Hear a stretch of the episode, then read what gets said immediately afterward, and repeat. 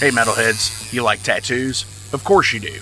If you're in the Louisville, Kentucky area, come on over the bridge to Clarksville, Indiana, and get you some ink done at Ageless Art. If ink isn't your thing, they have a piercing studio as well. Visit agelessartclarksville.com to see some frequently asked questions, meet the staff. The shop is open Monday through Thursday, 12 to 8 p.m., Saturdays, 12 to 10 p.m., and Sundays, 12 to 6 p.m. All appointment only spots. You can set up your appointments by phone at 812-283-1793 or email agelessarttattooandpiercing and piercing at gmail.com and someone will get you set up for your first or your next tattoo or piercing.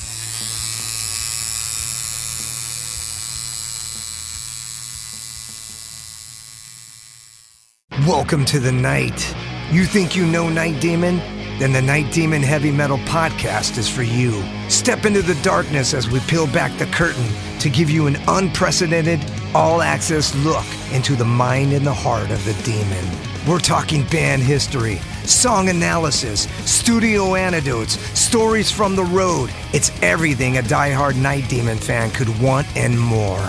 This is the only place to learn the inside scoop, the deep dive trivia, the untold tales from the band members themselves and those closest to the Night Demon story. Need more? The sacred Night Demon Crypt will be pried open to reveal demo recordings that have never before seen the light of day, all with in depth commentary by the band and the people who were there for the writing and recording process. This is a gold mine, a treasure trove of all things Night Demon. Head over to nightdemon.net or wherever you listen to podcasts.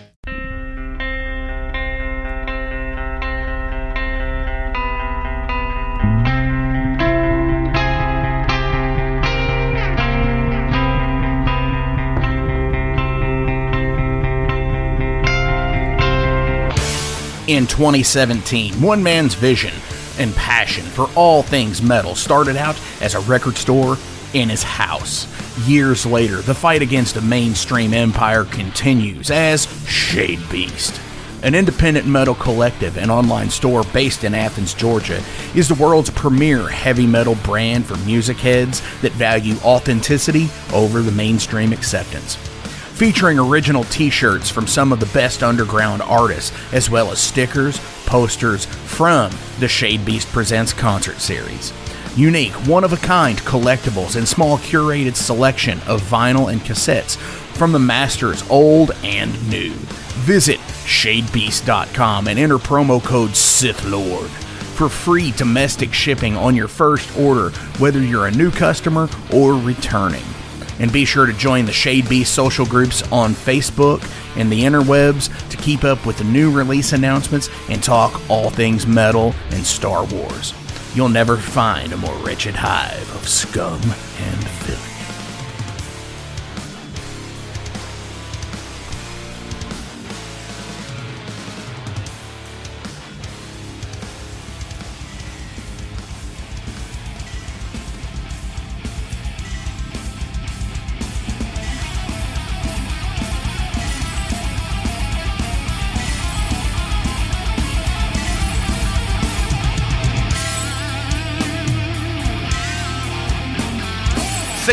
tuning into the Metal Forge. I am Mark Jackson and I'm your host. The premise of the show is pretty simple awesome interviews and awesome music.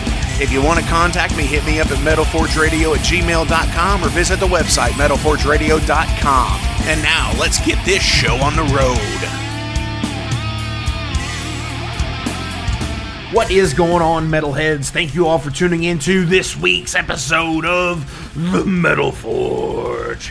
How the heck are you guys doing this week? Heck, there you go, Bobby Nailits from Maxwell's House of Music. I said heck and not the other one. Ha ha. How uh, seriously though, how is everybody doing this week? Wow. Oh my god. What a, a crazy week it has been. So, uh, midnight uh, always rips. Uh, they played the Mag Bar on Tuesday. Holy shit! Yes. More to come on that later, maybe in a in a uh, exclusive. I don't know, um, but yeah. uh, last weekend, uh, the birthday weekend celebration, Magbar on Friday with uh, Halfcaster, Temptations, Wings, and Rifle. Wow, what a great night it was. I mean, obviously it's always fun and you know getting to meet jason and uh, the guys in temptations wings and you know jason from the heavy metal wasteland in person finally and it's just it's so fucking cool man like I, I, felt the exact same way when I met the, the dudes in Haunt and Seven Sisters and Entranced, you know, last year. And then getting to see two shows of theirs, you know, back to back days and it, it, it, was totally rad to uh, to meet people that you've talked to for you know couples of years on the through like the pandemic and and all of that stuff. You know, it's just a, a very interesting thing.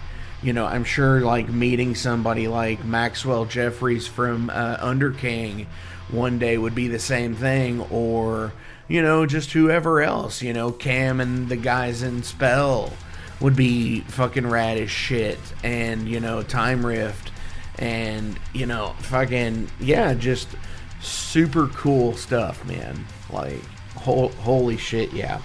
So, anyways, uh, yeah, that was all some crazy, some crazy weekend stuff. Uh, so Friday at Magbar was a blast.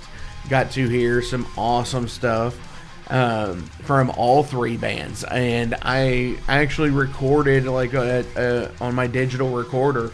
Uh, I bootlegged the show, so we might hear some stuff from that in the future. You know, it, we might get a, a a Metal Forge live bootleg. You know, that might be kind of cool, actually. Hey, I think I just stumbled on an idea here. Anyway, yeah, so that, and then the second night of the the 40th birthday weekend celebration au festival uh, was uh, at Losers 812 in Jeffersonville, Indiana, featuring Temptations Wings, American Bombshell, Overload, and Wild Ride. And what a crazy wild ride it was the entire day and night. Uh, so I, I, had taken Jason and uh, the guys in Temptations Wings, Chad, Micah and Ryan to White Castle because, you know, if you're in the South, you know you don't have White Castle down there. You've got Crystal. It's similar, but it's not the same. And out west, you know, you guys don't have White Castle at all. So I implore you, if you ever come east, try it. You will like it. Hopefully. But I know people who don't actually. You know, the the the uh, the Englishmen that I know that don't like it. You know, they're they're funny about it. Um, they they they hate the White Castle. It's funny, and look for a Mudhorn episode on that soon. But anyway, um, yeah. So we had a blast that night too, and you know it was just all good party time. It was kind of cool out, which was nice. There was a chance of rain, but like you know everybody was spot the fuck on, and everybody had a great crowd and great reaction. So that shit's so fucking awesome to me. You know, so onward and upward to a great blowout this year. Let's fucking look forward to the years to come on on that shit. Hell fucking yeah, man. Fucking right. Anyway, today's episode is about Vault Wraith. And if you do not know, Vault Wraith, yeah, fucking awesome people.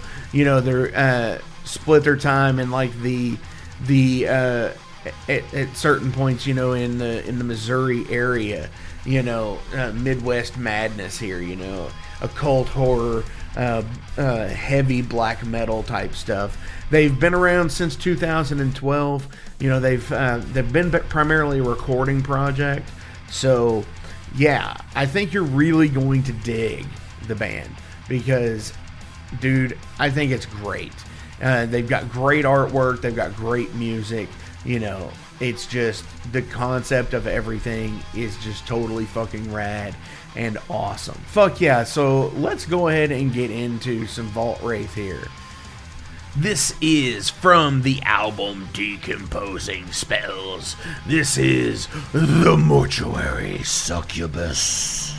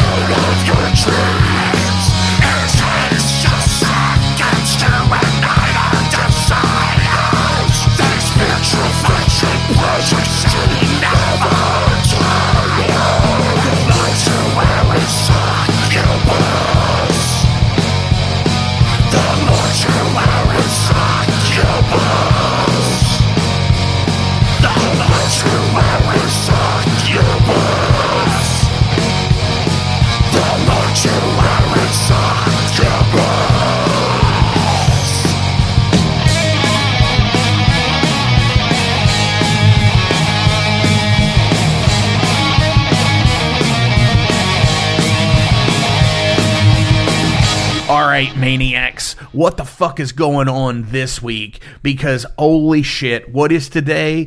It's Revenge of the Fifth.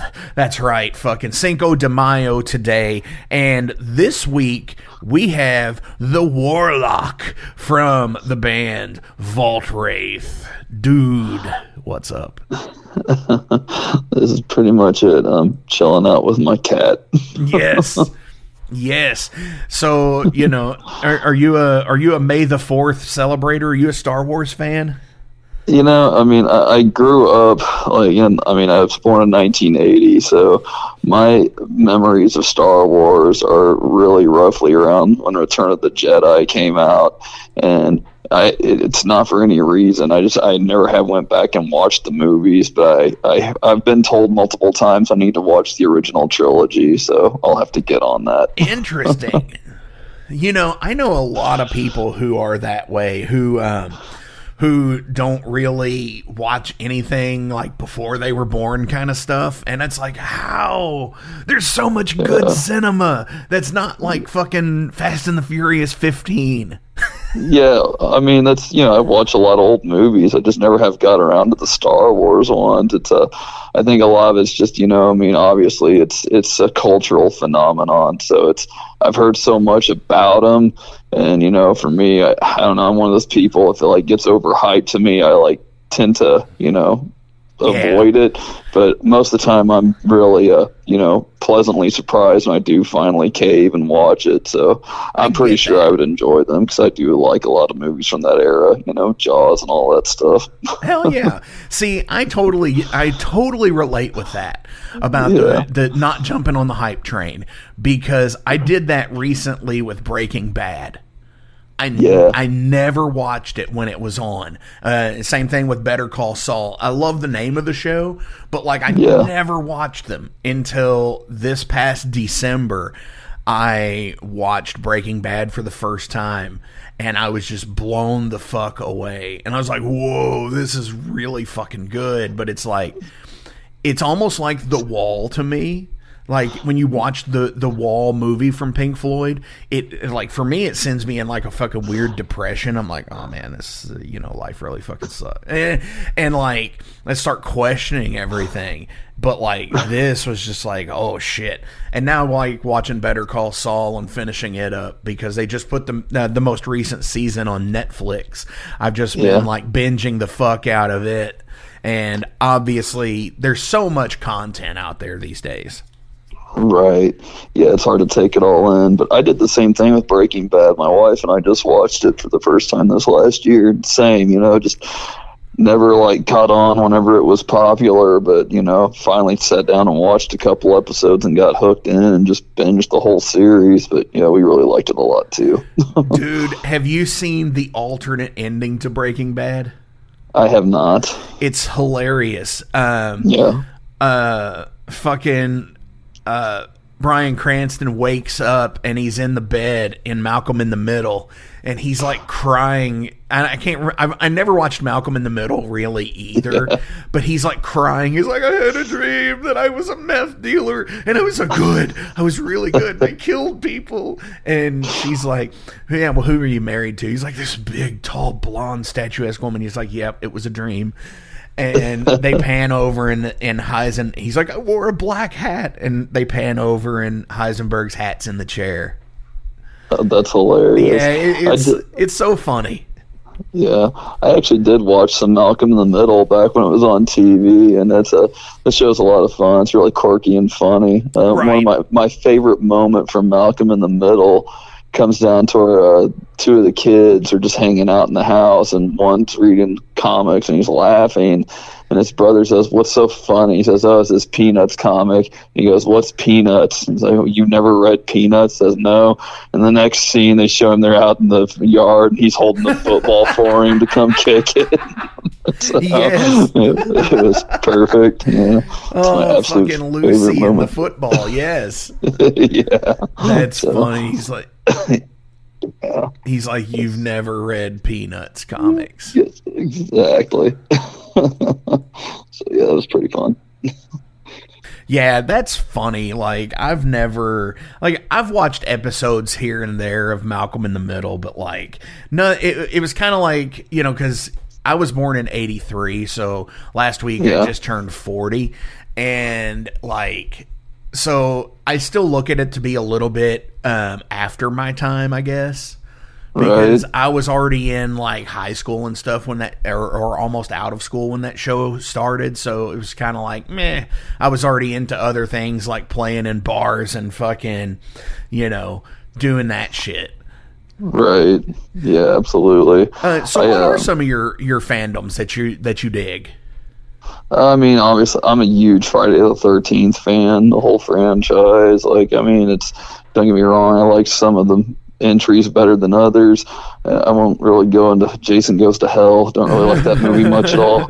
But uh, you know, it's uh, if anybody wears a hockey mask and they film it, I'm gonna watch it at least once or twice. So huge fan of that franchise. Um, I don't know. That's like one I really get into as far as the fandom goes, you know, and kind of collecting, you know, little things here and there, stuff like that.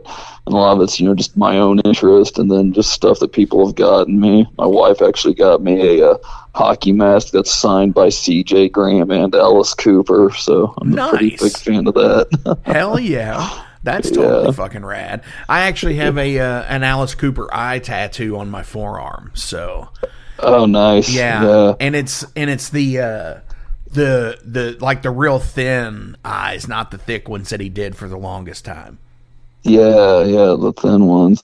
That's really cool. Um, I've actually got to see him five times now. Wow. Uh, yeah, it's uh, I actually saw him twice on this last tour, and that's because about like towards the end of the tour, Nita Strauss, the guitar player that's been with him forever, she kind of took off for a minute and they actually brought Kane Roberts back, who was the right. guy that played on Constrictor and Raise Your Fist and Yells. I'm like, oh, I've got to see him with Kane. So we went and saw basically the exact same set, but with Kane playing lead guitar with him again. So it was pretty cool. right. You know, that's always a cool thing to see people that you're into when when you get to see them live. Like, you know, I thought it was super fucking cool when I got to see Maiden on the last tour that I saw them on where they were doing the uh, Legacy of the Beast. Oh, that's right. And they were doing yeah. Blaze Bayley songs in the oh, set. That's really cool. And you know, I think just like Ripper and Judas Priest, I think Blaze Bayley gets a bad rap because, you know, they both had to follow fucking crazy, insane fucking people like Bruce Dickinson and Rob Halford.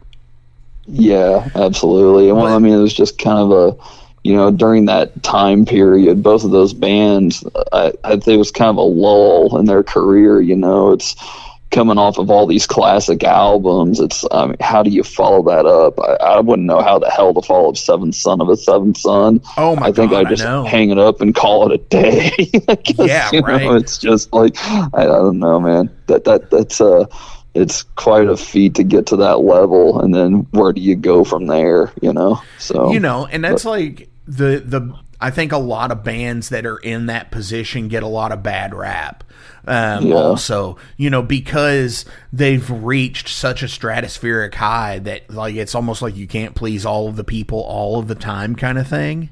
Right. Which which, is, which sucks. Don't get me wrong, but like you know, I think it's a it's a humbling experience, and I think it adds to different facets of people's careers. You know, you've seen you've seen the people people like the Beatles do it. You've seen uh, bands like Black Sabbath and Aerosmith and Kiss and Metallica uh, and all of these bands do it. pretty much, I mean, even sometimes like Led Zeppelin kind of has done that in, in, in days gone past too. You know, but right. it's just a it's just a big thing. Um, but you know, I dig the Friday the Thirteenth stuff. You know, and, and I might be like, I love a lot of horror stuff but mm-hmm. like I don't like unless I'm like really into it, like the Phantasm series. I just don't rewatch a lot of horror. Yeah, uh, I mean, it just for me, I go back and you know, I I watch the ones that I've loved since I was a kid. You know, I can put them on any day of the week. But yeah, with newer horror films and everything, you know, I I don't know, man. I, I get a little frustrated. You know. the horror snobs are just as bad as the music snobs. but it's just like you know it's i'll see a new movie and it's capable i totally dig it you know i enjoy it the one time around but i don't necessarily go back and rewatch it but that's not to say that i think it's a heaping pile of shit or Right. something it's just Yeah. it's not the ones i grew up with and you know those are the ones that, That I don't know, make they hit me at difference, that impressionable age so i just keep coming back to them Oh, for sure, absolutely. You know, for me, like I said, uh, I love the Phantasm series, and Yeah. um, you know, but my favorite, I don't even know which one it is because I've only seen it like twice. Uh, my favorite Friday is the one with Corey Feldman where he where he like cuts his, all of his hair off, and he's like, "Who am I, Jason? Who am I?" yeah You know, it's uh, part four Yeah, that's what the I was final thinking. Was chapter Part four, yeah, the final chapter, yeah, and uh, and so that's like the big thing for me. You know, that's my big Friday movie that I like. Yeah, like I think my favorite Friday movies are probably two, four, and six. And uh, I mean, I still love the original. Don't get me wrong, but like two's great because that's where you first get, you know, Jason. But you also had Amy Steele, who I think is the best final girl in just about any slasher series that I've ever Right. seen. She's she's rad. And that's also got the one where uh, you know you uh, he comes to he's got the altar with his mom's severed head on it, and so there's that whole eerie moment at the end of the movie where she puts on the sweater and starts talking to him as if she were his mother, and he's actually confused about it, and it's just really cool, kind of an eerie moment in that Yeah. series. Oh, for sure. You know, and and I love people who love like takes Manhattan. Yeah, it's Eh. fun stuff too. Yeah, right. it totally Yeah. is. But you know what? We've actually kind of. This is exactly what I was telling you about uh, pre interview about the new segment because we're 12 minutes in and it has already happened.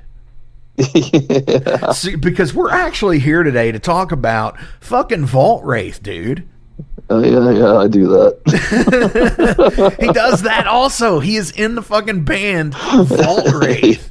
And you, you Yeah, would that's one of the him. things I'm into. What's that? that's one of those things I'm into. yeah, he's into this music thing too. Um, so fucking. As everybody knows, I check the metal archives. It's kind of like Wikipedia because they do get a lot of stuff uh, incorrect as well. You know, like for some reason, fucking uh, Rifle uh, their producer produced one of Black Sabbath albums, and I don't think that's really true. But uh, yeah, so they do get a lot of shit right and wrong. So back in uh, 2022, you all released a, the latest full length back in November, actually called "Decomposing Spells." Mm-hmm. Dude, like ten tracks, and like it starts the fuck out, and it just doesn't let go, man. Like fuck. I listened to it over on the Bandcamp page, and and I was like, dude, I've been like, you know, checking in on you guys periodically since doing the podcast, and I thought, and I've been trying thought about reaching out, but I finally did, and I was just like, all right, man, we need to fucking do this, and it's like, fuck. Well, I appreciate it. Thanks for reaching out. But yeah, um, I'm really happy with the newest album and everything. And I'm like, it's you know, I, I I'm pretty prolific in that like as soon as I wrap up one thing, I'm working on something else. So I've already actually wrote all the music for the fourth album and everything. And uh, Billy's currently working on the lyrics and vocals for it.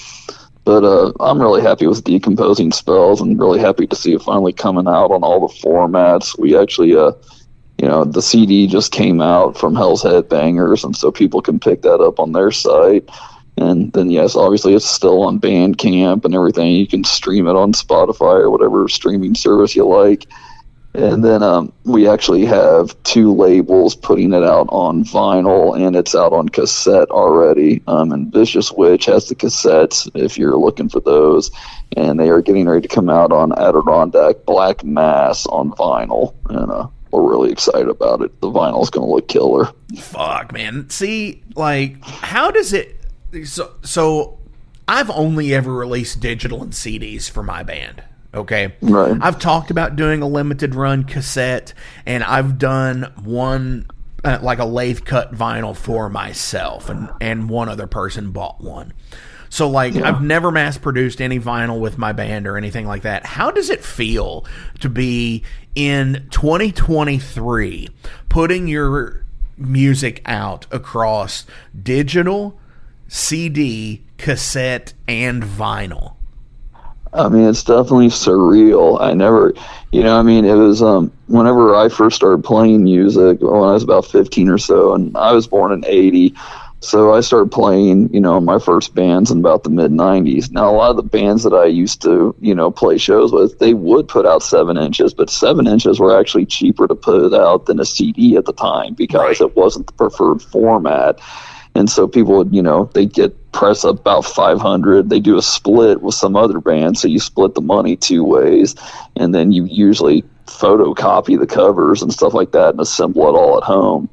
So that was more of a thing. But even then, I didn't have anything on seven inch or anything like that. My bands put out cassettes at the time, but what we would do is record them ourselves, and then you know, rip them. That's the way I started. Yeah, everybody would get their blank cassettes and record them. You know, copy them at home with the dual cassette decks and stuff like that. So to yes, be this far advanced and have it come out on vinyl, cassette, and CD it's surreal. It's really cool. The best part is, is I didn't have to like, you know, doing this stuff at home other than record it. and, uh, but it's pretty cool to see it come out on all the formats. It's, uh, the resurgence of cassettes I did not see coming because, you know, having grown up with that format, we were really excited to, you know, see the, the when CD burners became a thing, that was really a game changer for us because there was no loss in quality and that's something that you absolutely suffer with you know with cassettes and everything because you know there's the inevitable hiss and depending on how good your tape deck is there's the possibility of actually having one of your uh, favorite albums get destroyed by right. the cassette oh, player for sure so, and yeah. but you also had the thing too to where like you recorded on like a Tascam four track or a or a Fostex four track recorder and yep. just did that and bounced it. You know, we found ways to do that shit back in the day, and I and that's what I like about the nostalgia from that era. Is like now it's just as simple as hitting your hitting the F five in the space bar and a and like right. a Control Z because you didn't get it right or something. You know, it's just a real, you know.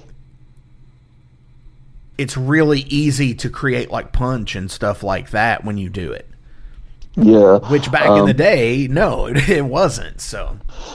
Yeah, it was. There was a lot of mistakes on demos and things like that that just came through, and so there's a lot of honesty to it. But yeah, I, I can't go back. I, I right. do not desire to start recording on a four track again. I, I, like my digital products for sure. You know, that uh, was one of the interesting things in an interesting story that James Hetfield used his same Fostex recorder in all the way up through to like Death Magnetic when it finally died.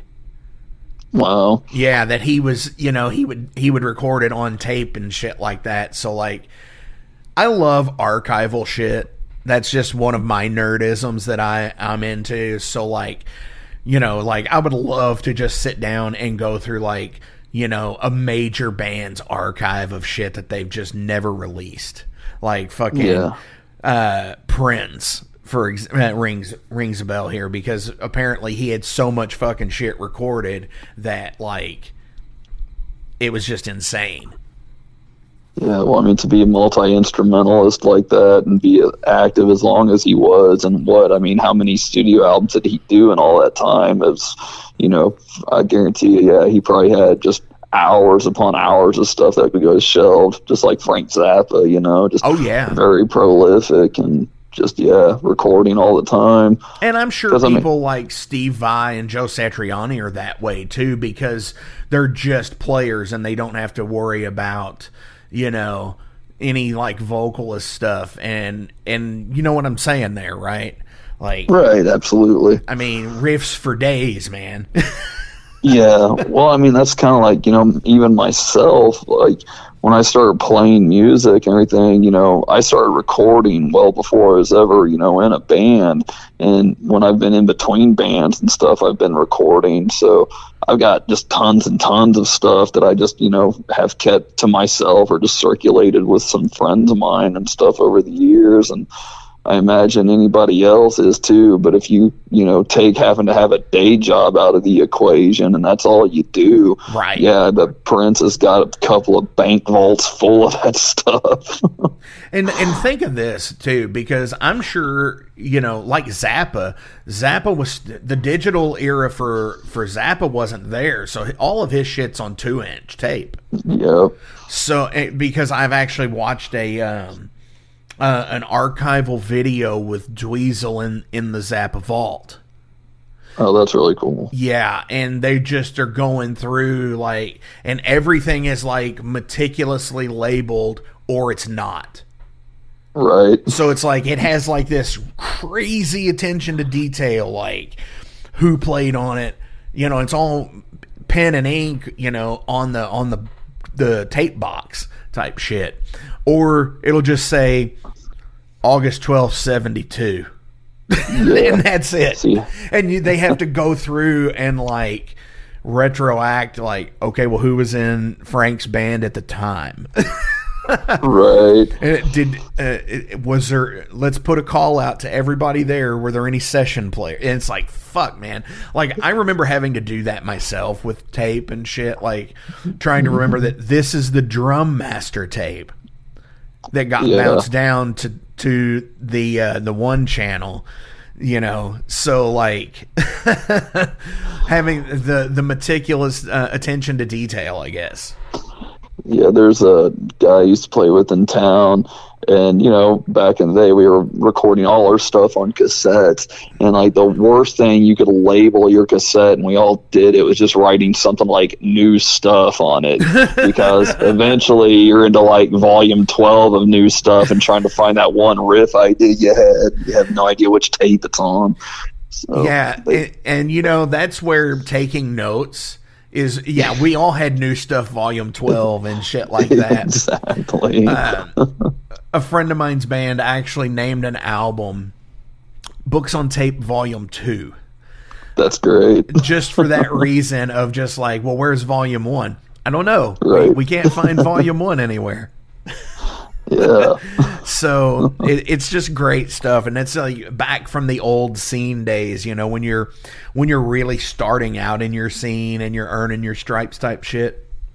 Yeah but yeah, you know, having uh, multiple uh, copies of of an album because it tends to lead to a collector standpoint because I'm sure you all have fans, as we all do, that collect everything you do, whether it's, you know, you got four copies of the same album. And I'm sure and I'm sure most of us are all have that fandom too. Like you probably have a copy of the the Friday series on VHS. You probably have one on DVD. Yeah, uh, my wife got me the Blu-ray set for Christmas, and I, have been pretty happy with that now. but, but yeah, I have owned them on you know VHS or DVD, you name it. So yeah, I just I've definitely followed up with the different formats and just trying to stick with the full collection on whatever's current. But yeah, I get that there are a lot of people that you know have to have you know, the one I've really seen that a lot of people get into is like if they're uh, collecting CDs, they're really about having the long box copies from the early 90s oh, yeah. and stuff like that. That's just like, yeah, that's a level of fandom I have not invested in. And, and you know, I've got a couple of long boxes still. Uh, yeah. One of them was a Motorhead long box, and, and I had to get rid of it, unfortunately. I, you know, I was at a time in my life where I was you know, pawning shit and living paycheck mm-hmm. to paycheck and not, and actually still having about four days before the next paycheck. And, yep. you know, just like trying to survive type shit. And fucking like having a couple of long boxes that, you know, you knew were sought after you know that people wanted was was a good thing to have but now i think i only have one in my collection and it's a saigon kick box Oh wow! And it was only it wasn't the the first edition long box. So, you know, the, the the first editions were the ones that actually just folded open. Yeah. Um, but like the uh, but then like the other editions, there was like the little jewel case in the bottom of the box, and it was just the box was there to to fit in with the others. Yeah. I know for me, me, it's I've always been like as long as you know whatever the content on there is like the same as what was on the other edition, then I'm usually satisfied with owning whatever's you know the newest. But like you know, you get into some weird situations too with like remasters where people go back and they like you know kind of screw with the original dynamics of the album or something else. Or in the worst case, was you know around what I guess it was around 2099 whenever uh, Ozzy. Ozzy, yes, whenever they went in there and like freaking re-recorded the drums and, and the, bass, bass, yeah, for those. Daisley and Kerslake, yeah, so Yeah, they could get away like- from the royalty dispute. Yeah, and that was so screwed up. But I think they've since went back and corrected that. But you know, for me, it's like, man, I'm glad I still have my Jet Records copy of Diary of a Madman. Oh because, yes. yeah, Oh yeah, for me that's a that's a big collecting point for me is I want to have first edition prints of almost everything. And it- Right. especially if it's CD. If I can get a first edition print of a CD, I know what it is that I'm listening to. For example, uh, if you go back and listen to the remasters of, you know, like Rust in Peace and Peace Sells But Who's Buying and even even the first remasters of, of like Kill 'Em All and Ride the Lightning when they re-released them in 94 with the fan club info that, like you can tell the differences. right.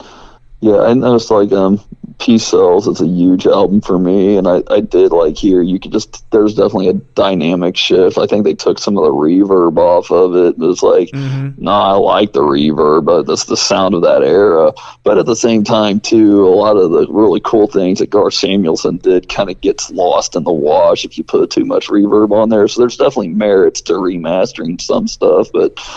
Yeah, don't go back and re-record it with new musicians. Yeah, exactly. That's just and, and, sacrilege. and the shit thing about it is too is like they basically cut out their performance royalty out of it is what it was because they because like Rob went back and played Daisley's bass lines yeah, because he was already playing them in the band anyways and Right. and so it's like so Daisley still got the writer credit they couldn't dispute that but they they disputed the performance credit on the for the sales that's yeah. And I mean, which sucks why? Yeah, like exactly. was, was Ozzy and Sharon starving? Just give the guy his damn money. right i mean you're talking like okay ozzy probably got 20 or 40 million dollars out of it and bob daisley probably got two yeah, you know so fuck man come on yeah. That was really screwed up. Yeah, it's just of all the heinous things I've heard of happening. That's yeah, that takes the cake. oh yeah for sure so you mentioned something a minute ago and i want to touch on this really fast is mm-hmm. you said you've already got stuff written for four Yeah, and yeah. Like So so tell me about that. I mean, is this going to be something that is maybe within the next year? Because but looking at your release schedule, you've pretty much had full lengths every 2 years or so. Yeah, well, I mean, the thing about it is, is we're usually done recording a full year or more before the stuff gets released. Like, I mean, this last album, yeah, like we were done recording, you know, decomposing spells. I want to say, uh, you know, probably by May of last year. But that's just how long it takes. Like after you get done, you know, recording, well, then obviously you got to get it out there to the labels and stuff like that. And um, this time I know like, you know, Hell's Headbangers, they pretty much you know, agreed to go ahead and do the CD, but you know, they've got a few bands on their roster, so releases take a while. But then with the cassettes and the records, you know, Billy, I know he emailed a lot of different labels just trying to find ones that were interested in it. and finally got this all lined up. But then, you know, vinyl production takes forever. So, right. you know, there's like I said, I'm I've recorded all the music for the fourth album. At this point, it's just a matter of Billy, you know, writing the lyrics and laying down the vocals, and then me going back and mixing it and mastering it all. But so, I mean, yeah, I would say there's probably a good chance we'll be done recording it, you know, within the year. But as far as when it'll be out on a physical format and we'll have the artwork and everything else, that one's up in the air. Definitely. So, yeah, it yeah. feasibly could be the beginning of 2025 at this point. Yeah, but I would say before that, hopefully. Right. hopefully, hopefully, like a November of 24. Yeah, that'd be that's. I think that's, that's feasible. That, yeah, because you know we all get in the routines too, where yeah. you know I my my deal was we always used to take off December and January and would write and record those two months, and then by an end of February release date, and then it kind of yeah. kept getting pushed back to, and it was an April release date and then it was an August release day. so yeah. yeah. so we all get in our routines to where we do our thing, and then we try to make it work as as we do it. Uh, so how does touring work for you guys? I mean, there is no touring. We never played live yet. Okay. So, because I'm, you know, as it is right now, we started out as a three piece, but now it's literally just me and Billy. And so I record all the music, play all the instruments, and Billy does all the vocals. So if we were going to play out live or tour or do anything like that, you know, I'd have to get a group of people together to play the music for sure. And then there's the rehearsal and booking shows and everything else. So as of right now, we've only ever recorded. Okay. Now, is this a, is this a thing? You know, because you okay, you know, you're in your 40s at this point. Mm-hmm. Uh, is this a thing that you would prefer? Would you prefer to have a just a studio project, or is the need there to still want to play live, or do you play live with other bands? I mean, yeah, I still play out with other bands, not as frequently as I used to, or anything like that, you know. But it's uh, I, I enjoy playing out on occasion, but it's it's never been the big thing for me, you know. It's uh, I'm a, for lack of better term, I'm straight edge, so like uh, I, you know, the bar scene really wore me out. I got tired of that real quick. And, uh, you know, and so playing out, I really always like playing non traditional venues because there's more people there that are just there for music. You're not the soundtrack to someone's drunken binge, you know? Right. And, uh, and generally you have clear conversations with people and things like that. So there's that. But yeah, I mean, that it's also really cool to go out and play a cool show, you know, with a lot of people there in attendance. And, you know, it's nice to have someone come and say that they thought you did a really cool set. You know, it's as insignificant as it may be in the long run. It's pretty cool at the time. well, that's. that's that's respectable, you know. Like I totally get what you mean with like the bar scene thing because I totally had my fill of it as well because when for me it hit that point when I you know doing the shows around my city type thing and hanging out with the non-musician friends that I had and you know that's always an interesting dynamic as well but hanging out with the non uh, musical friends and they're like hey man what are you doing this weekend are you playing no. Uh, hey, do you want to come out? Yeah, sure. What What do you want to do? You want to go out to eat or something? No, man. Let's go to the bar. And it's like, oh, right. It's like, yeah. Oh, and I mean, I, I play out, you know, a lot, and so I equate bars with work, even to this day. So, yeah, I don't usually go to the bar and drink. Yeah, well, for me too, I you know I still like to go out and see a show on occasion, but I'm usually more excited about you know the people who are doing this in their early 20s and just discovering it for the first time and putting their own scenes together and just the excitement around that because it's you know it's all new to them and it's really cool to see that. Yeah. You know it's there's a it's i don't know you lose some of that enthusiasm. I think after you know 20 plus years of playing out and kind of doing the same thing, and it's a uh, you know. But I really like to watch a younger scene. They're usually more vibrant, and regardless of the quality of the music, just the fact that they're younger and they're doing it, and they have a friend group.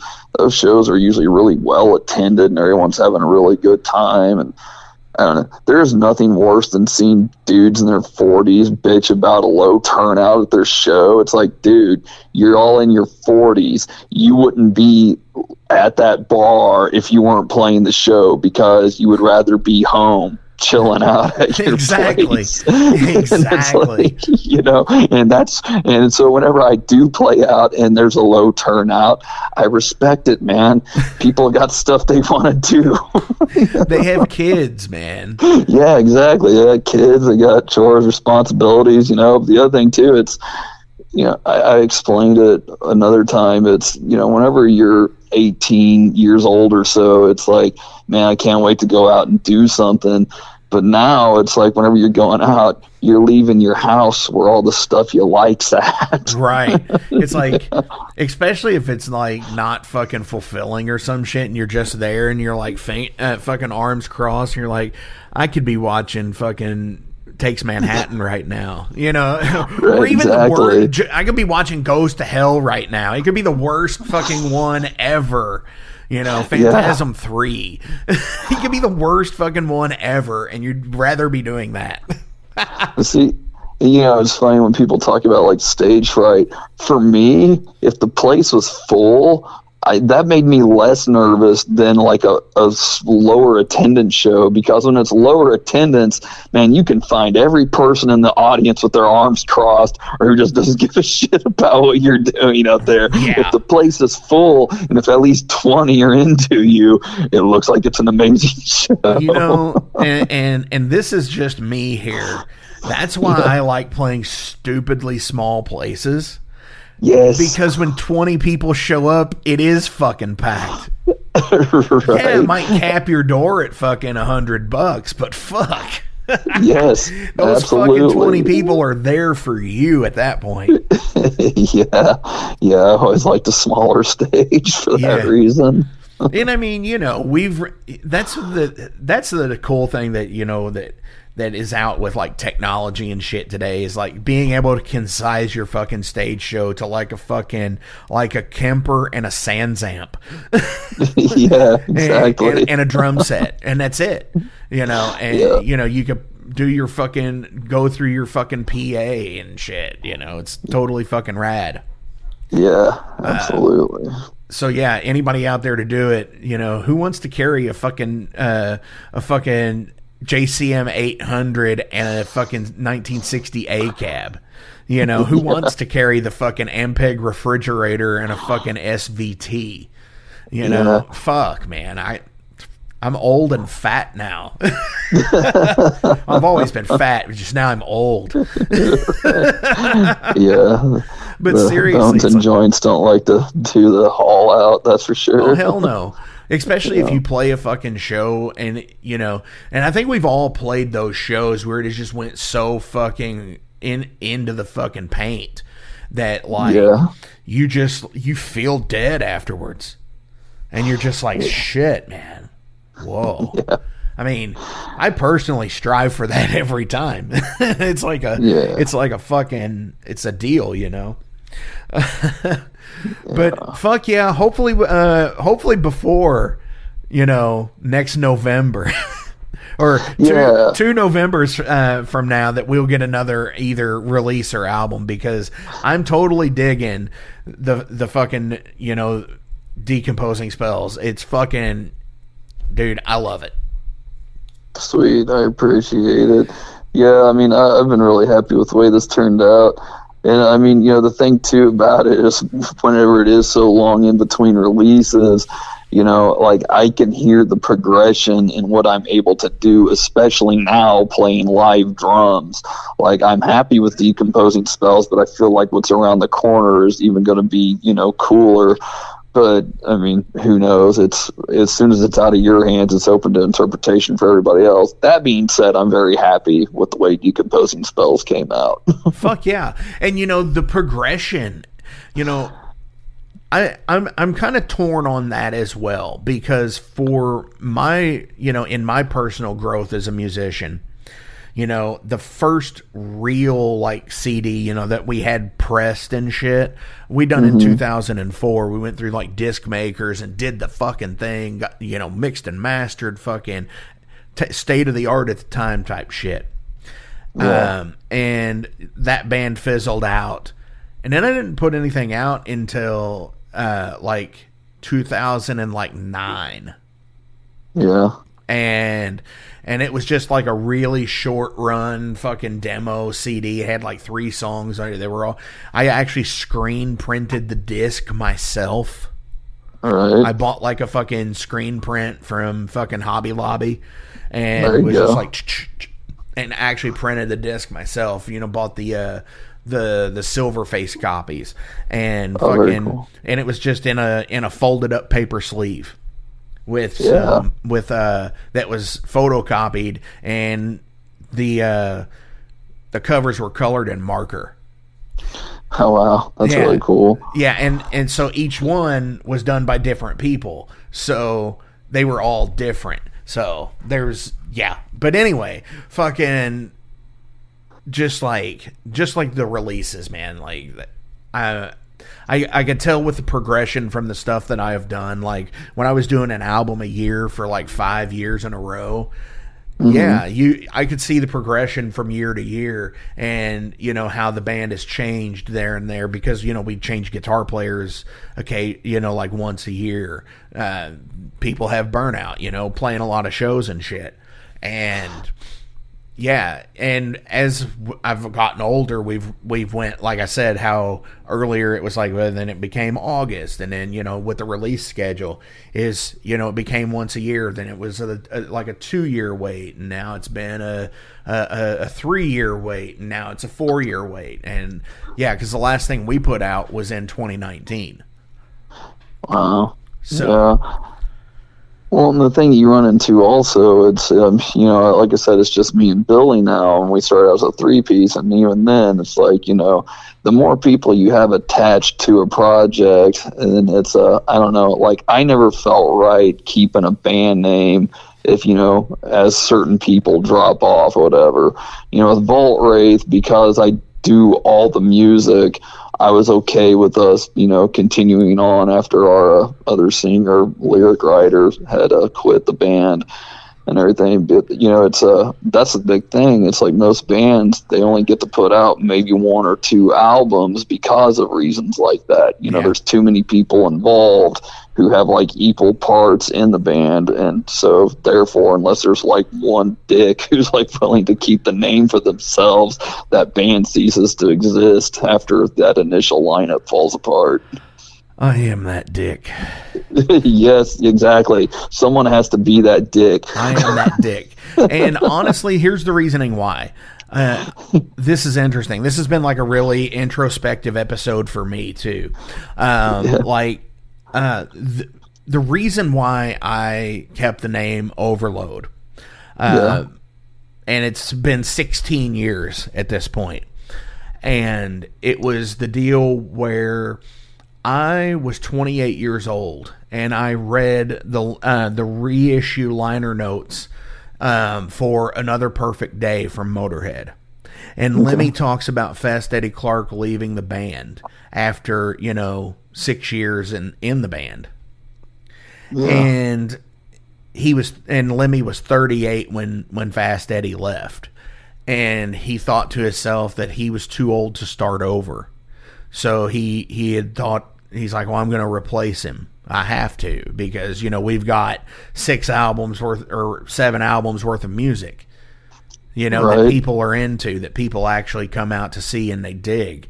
So he replaced him with you know uh, fucking Brian Robertson from Thin Lizzy, yeah. and that's exactly what they did with him. They replaced him when he left, and so on and so forth. So that's the thing with with me, for example, is you know, I was 28 when I read that, and it kind of like told me it's like, you know what, I'm too old to fucking start over again. You know, I'm gonna Right. dedicate my time and and to this because this will be my legacy. Yeah, absolutely. And I mean, that's just kind of what it is. It's, um, I think, you know, it's a, a lot of it, you know, people is like, oh, why isn't anything happening? It's like, well, it's because you put out like one album, man. It's like, it used to be that people, you know, took three or four albums before they really got any kind of traction. Yeah. Especially if you're not touring or anything like that. I mean, it's like you got to have something out there for people to even know you exist. Well, yeah, so- and, I think being prolific and consistent helps. oh, for sure it does. You know, and Yeah. That's like, uh, and I know they're not metal, but I, you know, I dig all kinds of shit. Uh, Blues Traveler, the the Yeah. album that they cracked big on was four, and it was their fourth album. right. So like, yeah, I totally get that. And yeah, there there are bands out there that, you know, they none of us ever hear of until all of a sudden like that's one of the things I love about the music scene now is there are bands that are that are playing again that you know were you know that hadn't really done anything since the the mid 80s or the the early 90s because they broke up and either went and did other small time gigs or got day jobs. Yeah. Have you seen that Siren documentary that just came out? No, I haven't. No, it's pretty cool. Um, they were this band from uh, Florida, like around the Tampa area. They kind of came up with Nasty Savage and other bands at the time. But yeah, it was Mm. And they kind of broke up in the, the '80s, and people started sharing their demos around on YouTube and stuff like that. And they actually got back together and did a small show out in Europe and everything. And so it's pretty, yeah. And they're actually working on a new album, but that's just the thing, you know. It was 80s kind of came, went, nothing happened with them. They all went their separate ways, got day jobs or anything else, and then all of a sudden there's this, you know, interest in them and comes back around for them. for sure. Yeah. And, you know, I think that's an interesting thing, too, because Forbidden just announced that they were getting back together oh wow, for one show only. And uh, it's like one of the Bay Area shows. So, well, uh, but the, the thing about this is, is like, I think you can thank Anvil for, Yeah. for this, for that, like, momentum push to rediscover these bands that nobody's really you know they, they it's not that they never it's not that they even even ever quit. Like raven for example you know they they've mm-hmm. been consistent since 1974 and you know it's it's just like but you get to rediscover them now and find out holy fuck they're still playing. I'm gonna go Yeah. see them. And it's probably gonna be it's a show that's going to rival the the the bands that you know like maiden and fucking priest and metallica and shit. Because it means more. It's more intimate yeah. I mean, there's a comedian Jonah Ray made a comment one time. It's like when people say, "Oh, they're still doing stuff." It's like, yeah, they didn't stop, you know, making records because you stopped listening to them. right yeah exactly yeah. It- it- that's exactly what it is. And you know, a shout out to Randy Newman, by the way. And Rand, Yeah. everybody, you know, for what Randy Newman is, you know, like with all the fucking Pixar songs and fucking songs and movies that he's done, he actually wrote a song that is is perfect for this. It's um, it's a song called "I'm Dead, but I Don't Know It." and it's about being a musician who retires in who announces their retirement in like 1984 and never fucking retires. Right. You know, they just Well- keep playing and playing and playing like the Eagles did or Kiss did or whatever, you know. And Well, that's go ahead. Well, that's just it too. It's like you know, I understand the whole like you know when a musician says, "Oh, I'm going to retire," I have no doubt that like yeah, they'd like to get off the road and stuff like that. But I mean, that compulsion to write and record and you know make music, I don't think that goes away. And so yeah, even though they might not be doing it professionally, I doubt they're done by any means. It went away for me for about nine months. Is the Yeah. is the longest time I've ever not been playing in anything, um, and I about went fucking insane. right. Exactly. it's, it's like you're sitting there, you're just like you're yeah. tapping your fingers and you're. Mm, it's like you got the fucking uh, the caffeine jitters, you know. Yeah. Yeah, I'm a very fidgety person. It's hard for me to hold still whenever I'm not at work or something. So, You're Yeah, having probably a guitar shaking in my right hand now, is just- aren't you? huh? You're probably Yeah. shaking right now, aren't you?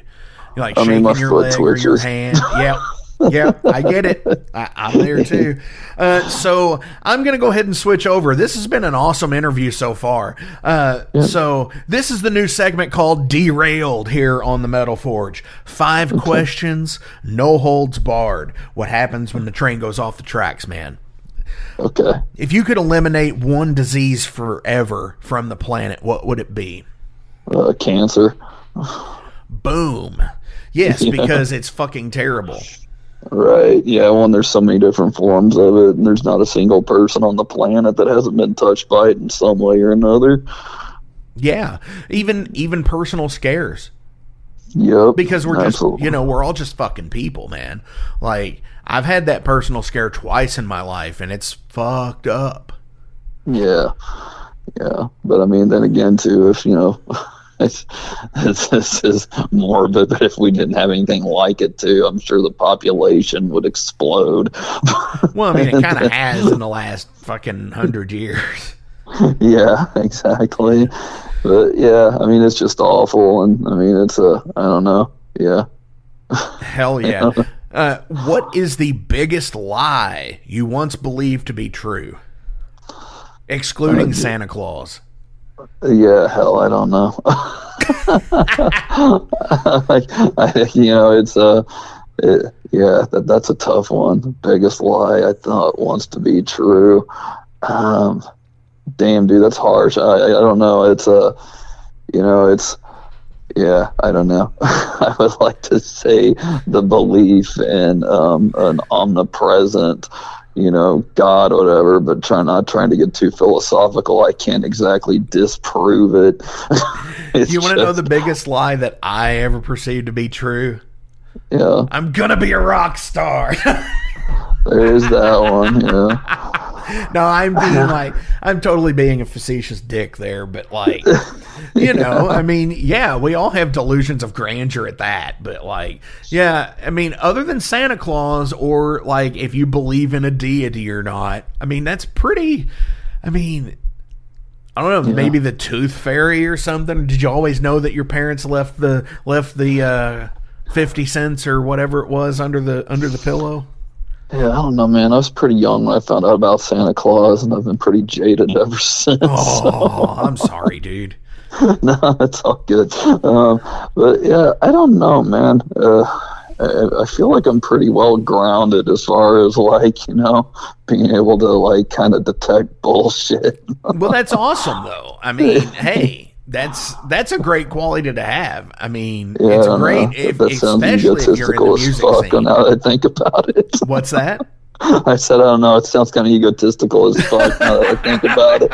But um, I, I don't know. Like, I think I used to like really buy into ghost stories a lot more. You know, whenever I was younger. But again, I can't exactly disprove it. It's just a. I don't know. I'm pretty sure it's bullshit, but it sucks too, because especially if you're into like horror and metal and stuff like that, having that like you know belief in ghosts and stuff like that, man, that totally enhances it. Yeah, it totally does. I mean- so it kind of sucks. What am I supposed to do? Just like listen to tech metal now? No, no, not tech. Uh, if you, uh, uh, real shout out here, really fast. If you are in a tech band, tech death, or anything like that, hit me up. I have never had a tech death band on the show. I want to. Oh. This is the fucking Metal Forge. It's about all fucking metal, not Yes. just fucking whatever metal. It's every fucking thing. Uh, well, and hats off to those bands too. That shit's difficult to play. Well, yeah. I mean, because it, yeah, it just the the sheer requirement of it, especially if it's if it's like also like riff oriented and not just like you know one stagnant stagnant note. You Right. know, Yeah, that fuck yeah, I agree with you. Hats off because I don't think I could do it. Yeah, I'm too sloppy. There's some. I mean, there's some people that like really tend to um, be able to blend the tech elements and still make it atmospheric and interesting too. You know, so that's always cool. Definitely. Yeah, yeah. definitely.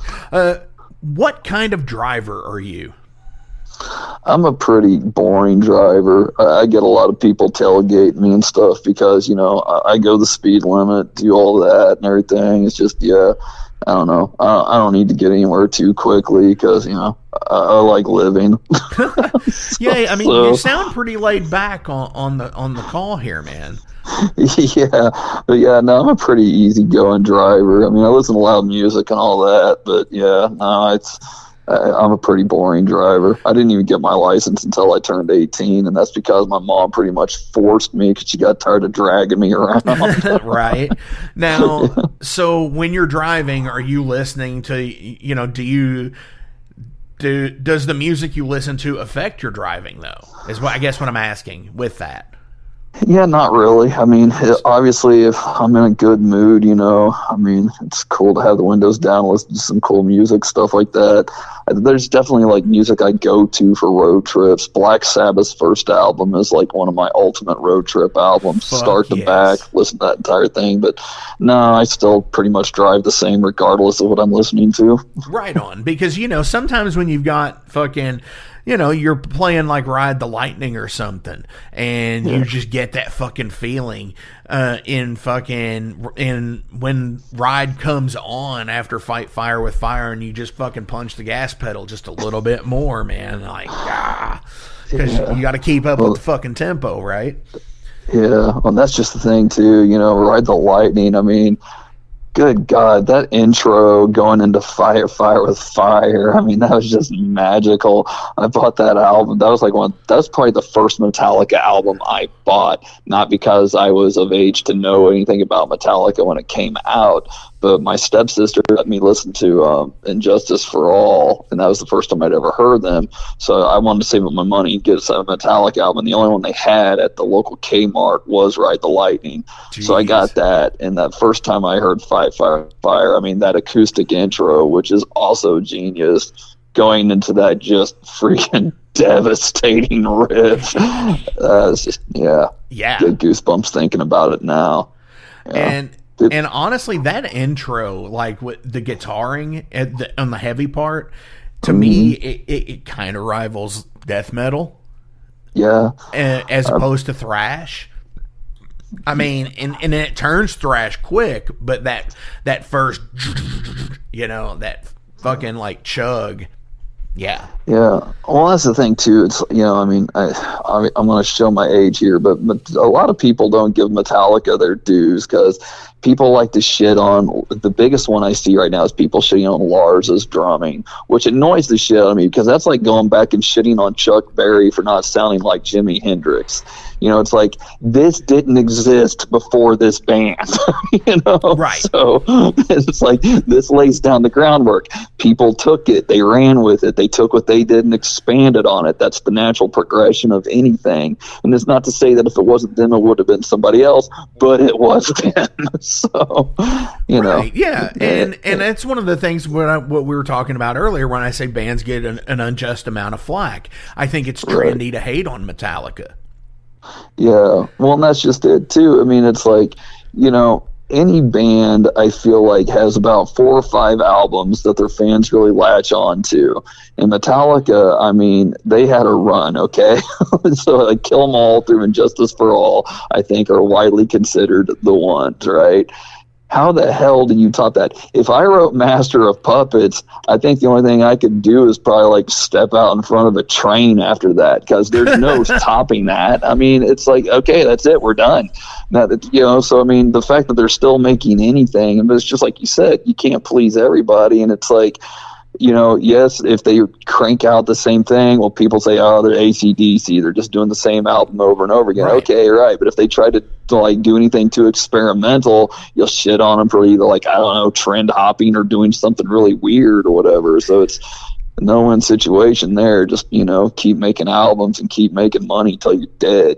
Yeah, right. so. You know, the the fucked up thing about that is, is I was just talking about this with um, Jason Gardner from the Heavy Metal Wasteland uh, on our, on his uh, segment of it. We were just bullshitting on the phone one night on on Zoom, and that was one of the things that I had said. It's like you know, Metallica. When you look at their career, and, I'm, and I know it's not like it's not directly tied to the bass player, but if you yeah. look at their career, at every bass player in Junction in the band, which there's been four of them, they have mm. all drastically been different.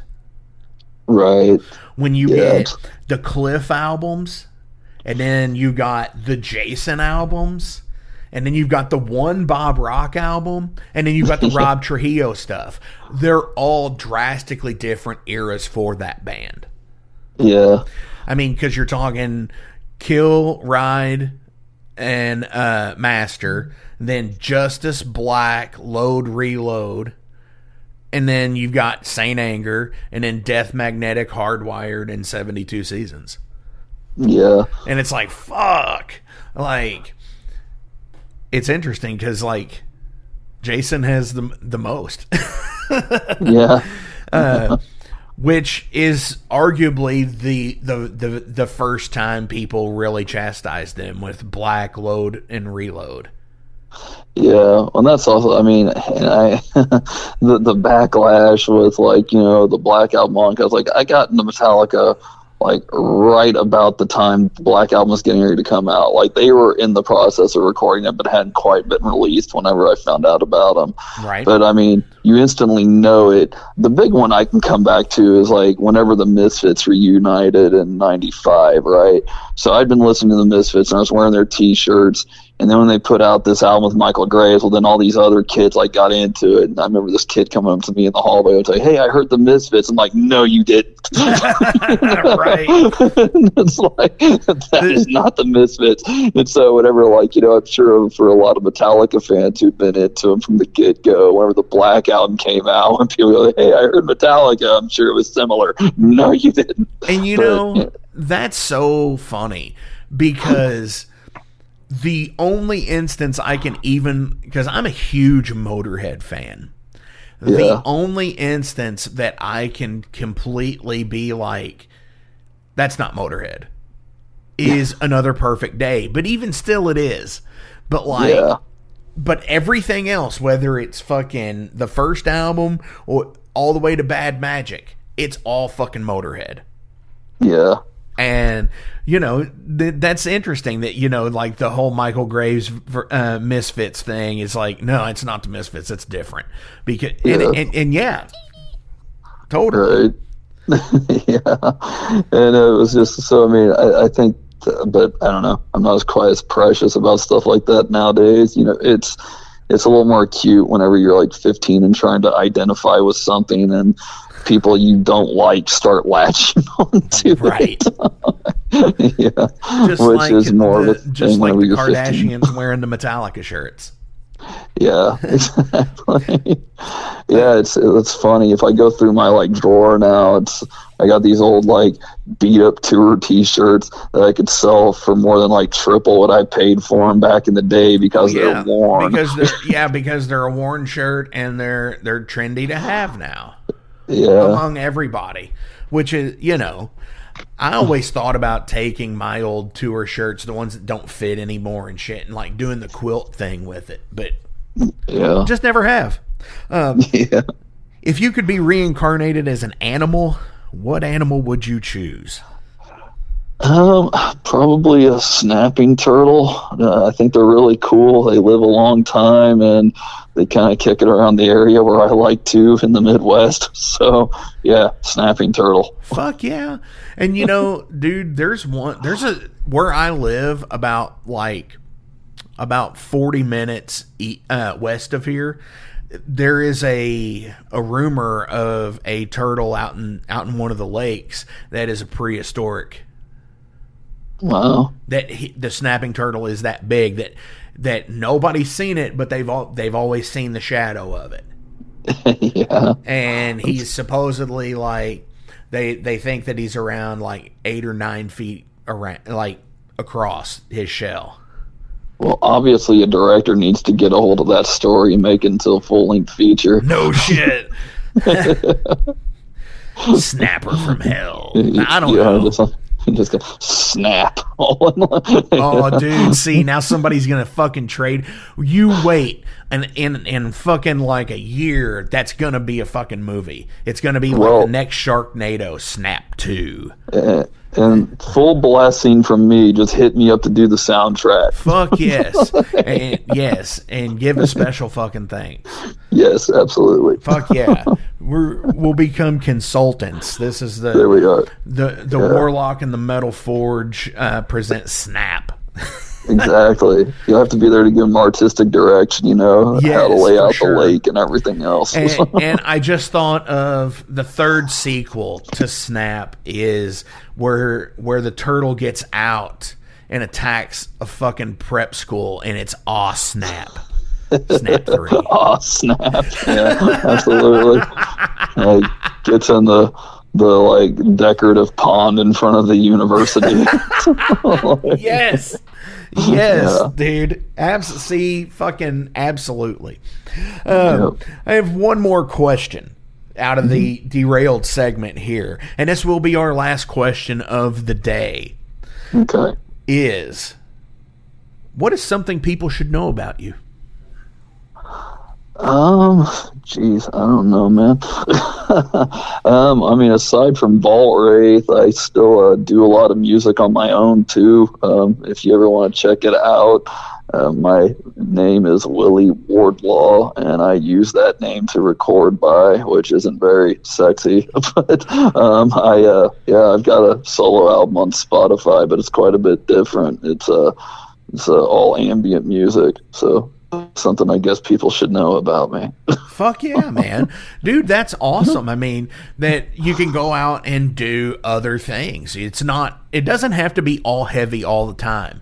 I mean, metal every day, yes. That's the the new hashtag. Hashtag metal every day. But it doesn't always have to be all heavy all the time. Dude, fucking Hank Williams is fucking heavy.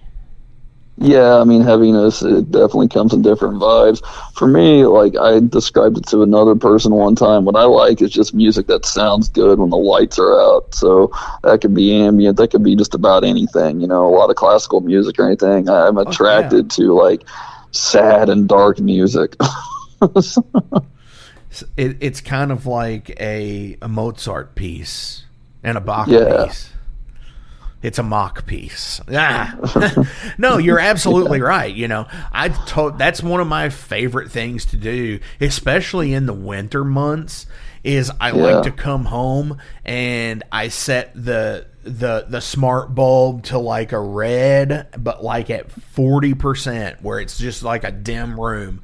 It looks like a dark room almost, and fucking Yeah. just do just put something on, or just throw on a candle or something, and throw on like Aqualung, and just fucking jam the fuck out to it, you know, and Yeah. and and not even not even inebriated, just taking in the listen of you know especially on like old albums on vinyl the, not the resurgence like the 180 gram stuff but even still the the, the field is there but the original Yeah. hisses and shit is where i'm at Yeah, absolutely. Yeah, that's and so I mean, yeah, just like you said though, Hank's heavy. I mean, there's a lot of heaviness out there, and that's the other thing too. It's you know, being in our 40s, I've been listening to heavy metal for a really long time, you know, and so you start to you start to crave other things to listen to, and so yeah, I mean, it's a even though metal is obviously my go-to music when I'm recording, a lot of times I'm just listening to music at home. I'll go days where I'm not listening to anything that would be considered necessarily heavy metal. I mean, I'll still come back to all my favorite albums. That influence doesn't go away. Once it's in you, it's in you. But uh, you know, so uh, and the other thing too is whenever you get past a certain age where you're stop trying to like identify yourself with any one particular thing, where basically what you listen to doesn't carve out who you are, and then you do open yourself up to a lot of stuff that you might have shut yourself off to beforehand. I went back and like you know listened to a lot of stuff I used to just kind of turn my nose up at when I was younger, and uh, really enjoy it now. For sure. And you know, I've always been the the guy to sit there and to think that certain things don't make sense to you until a certain time in your life. Yeah, you know that's um I know whenever I was getting into some metal bands here in town in the early 2000s, the guys I was playing with, you know, they were all like about 10, 12 years older than me and a lot of them were really into Candlemass and I didn't get it at the time, wasn't really into it. Christ, man, I love Candlemass. Oh yeah, you know, uh, Domus Doomicus Epicus Metallis. Oh my fucking god, it's it's a masterpiece. Yeah, like and that like basically uh, that classic run of albums for me, and the newer stuff is cool too. But yeah, like I can listen to like Nightfall and Tales of Creation, man. I, that stuff always, you know, it gets me right every time. Yeah, but dude, but I yeah, like I, I, wasn't. That was a slow one for me to get into in my early twenties. I just Same. wasn't the person who could listen to it then. and, and, for me, it was about 35. Like, you know, when I I used to hate Bruce Springsteen. Yeah. And and I turned 24 and then like all of a sudden something was in me was just like something flipped and I was just like, "Wow. I totally get what he's see- saying now."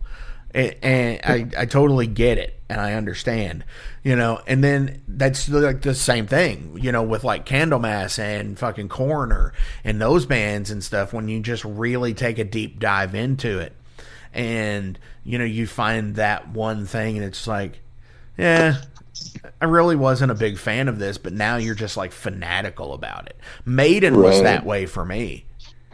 Yeah, because I, mean, I used to not dig like you know I was an Ozzy guy, okay? I was an Ozzy yeah. guy, so like Dio Sabbath to me was just like, uh, and I didn't, you know, didn't care for the, you know, the yeah. fucking the high pitched scream, uh, yelling, or you know what I'm saying, the high pitched right. voice vocals, the, the, falsetto. Yeah, that.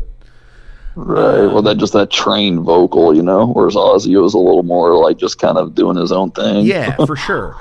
And yeah. so it took me going to see Maiden live, honestly, to and I went by myself uh, in the middle of fucking June one year and was just like, and they had Megadeth open for them.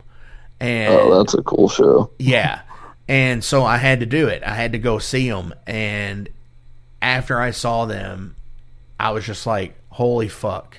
This band is fucking awesome. And now I've seen them like five or six times. So I've actually seen them more than like my favorite bands. Yeah.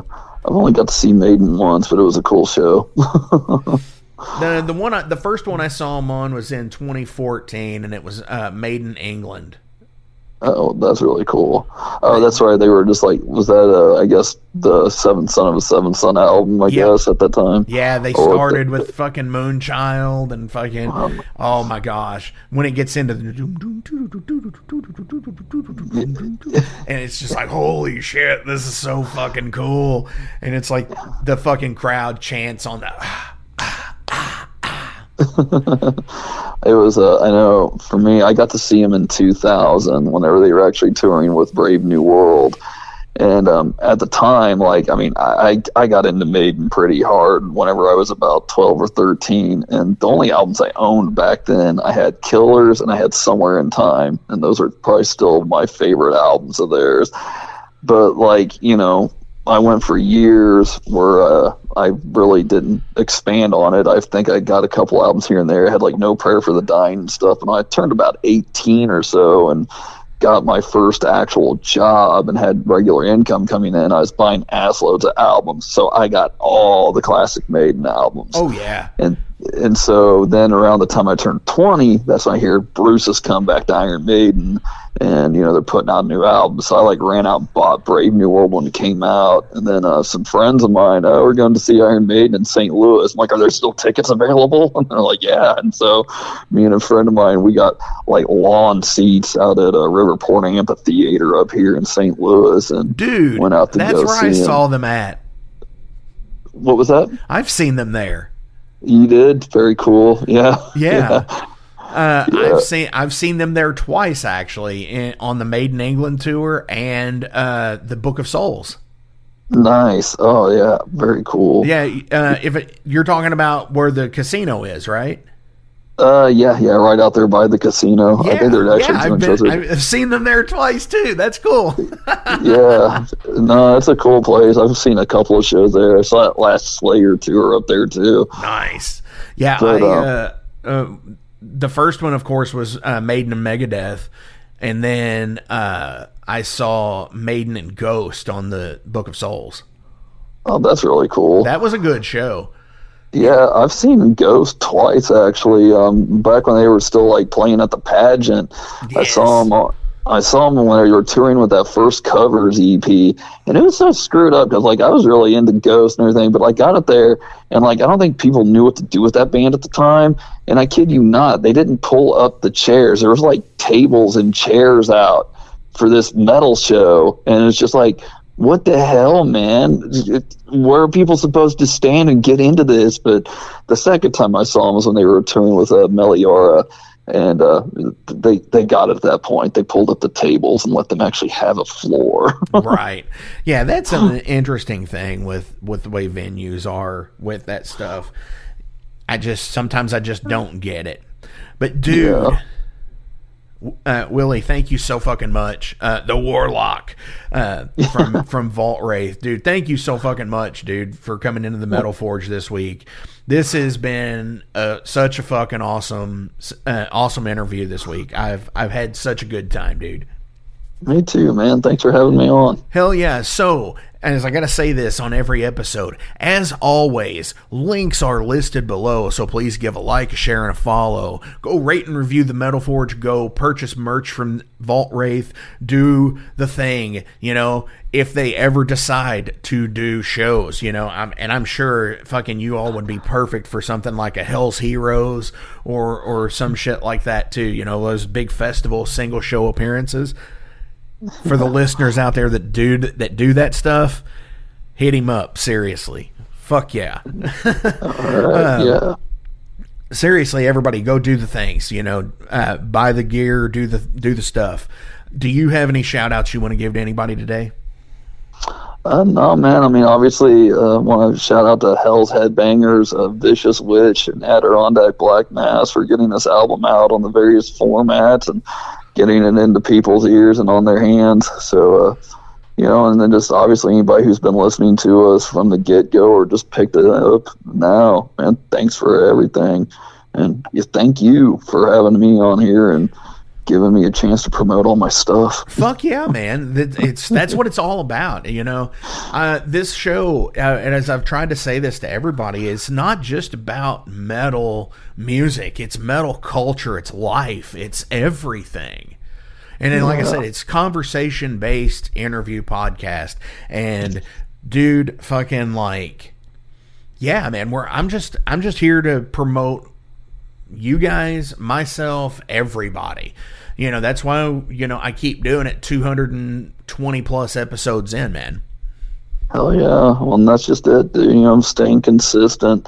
You know, it's a, you might pick up people and might have a few drop off. As long as you're still doing it, somebody will listen. Right. Absolutely, dude. Dude, Willie, thank you so fucking much. This has been super fucking rad. Metal every day, everybody. On our way out from decomposing spells, what do you want to play? Uh, let's say a devil's dish served cold. Yeah, you hear him. This is the devil's dish served cold.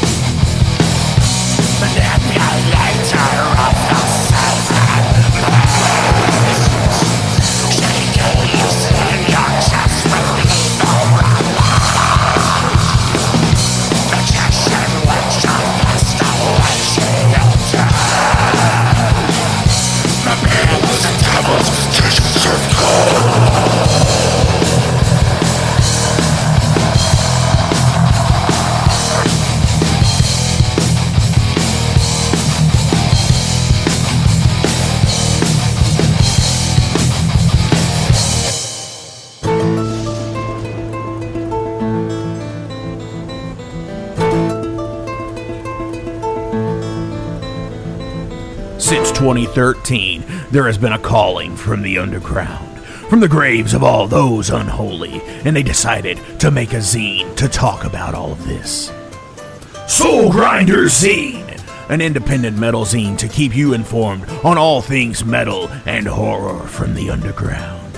Available in both print and digital formats, they're bringing you the best interviews and reviews out there today not only do they do the zine, but they also do compilation CDs. Check them out at facebook.com slash soulgrinder.zine and start your subscription now.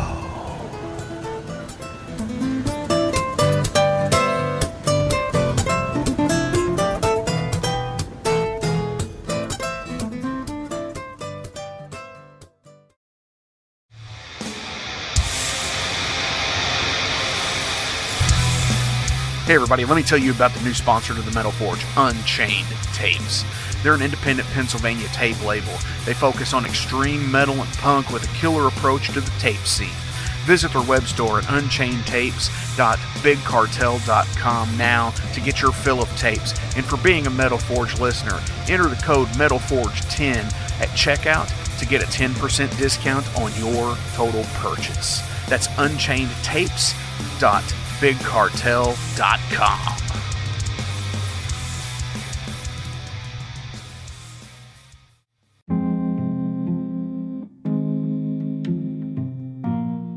What's up, Metal Forge fans? This is Alan Bishop, the alchemist of Indiana's Black Forest and head distiller at Spirits of French Lick.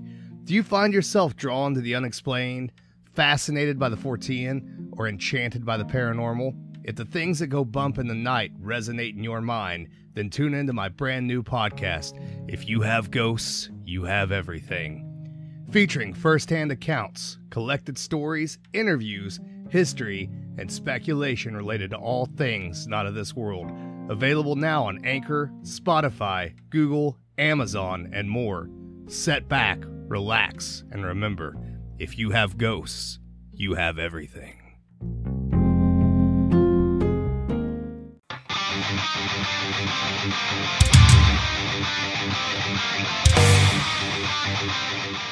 Hey, let me tell you guys about Mercenary Press. They're an independent London label and distributor of all things metal. Mercenary Press delivers the goods from their own independent zine. Trust me, you're going to want to get in on that.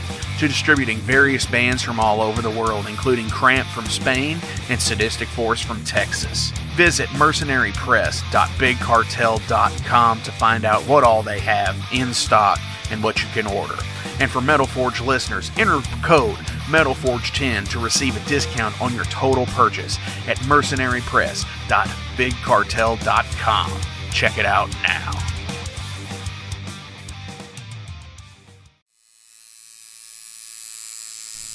Hey, Metalheads, it's with great pleasure I get to tell you guys about a new sponsor to the Metal Forge Ageless Art New Albany.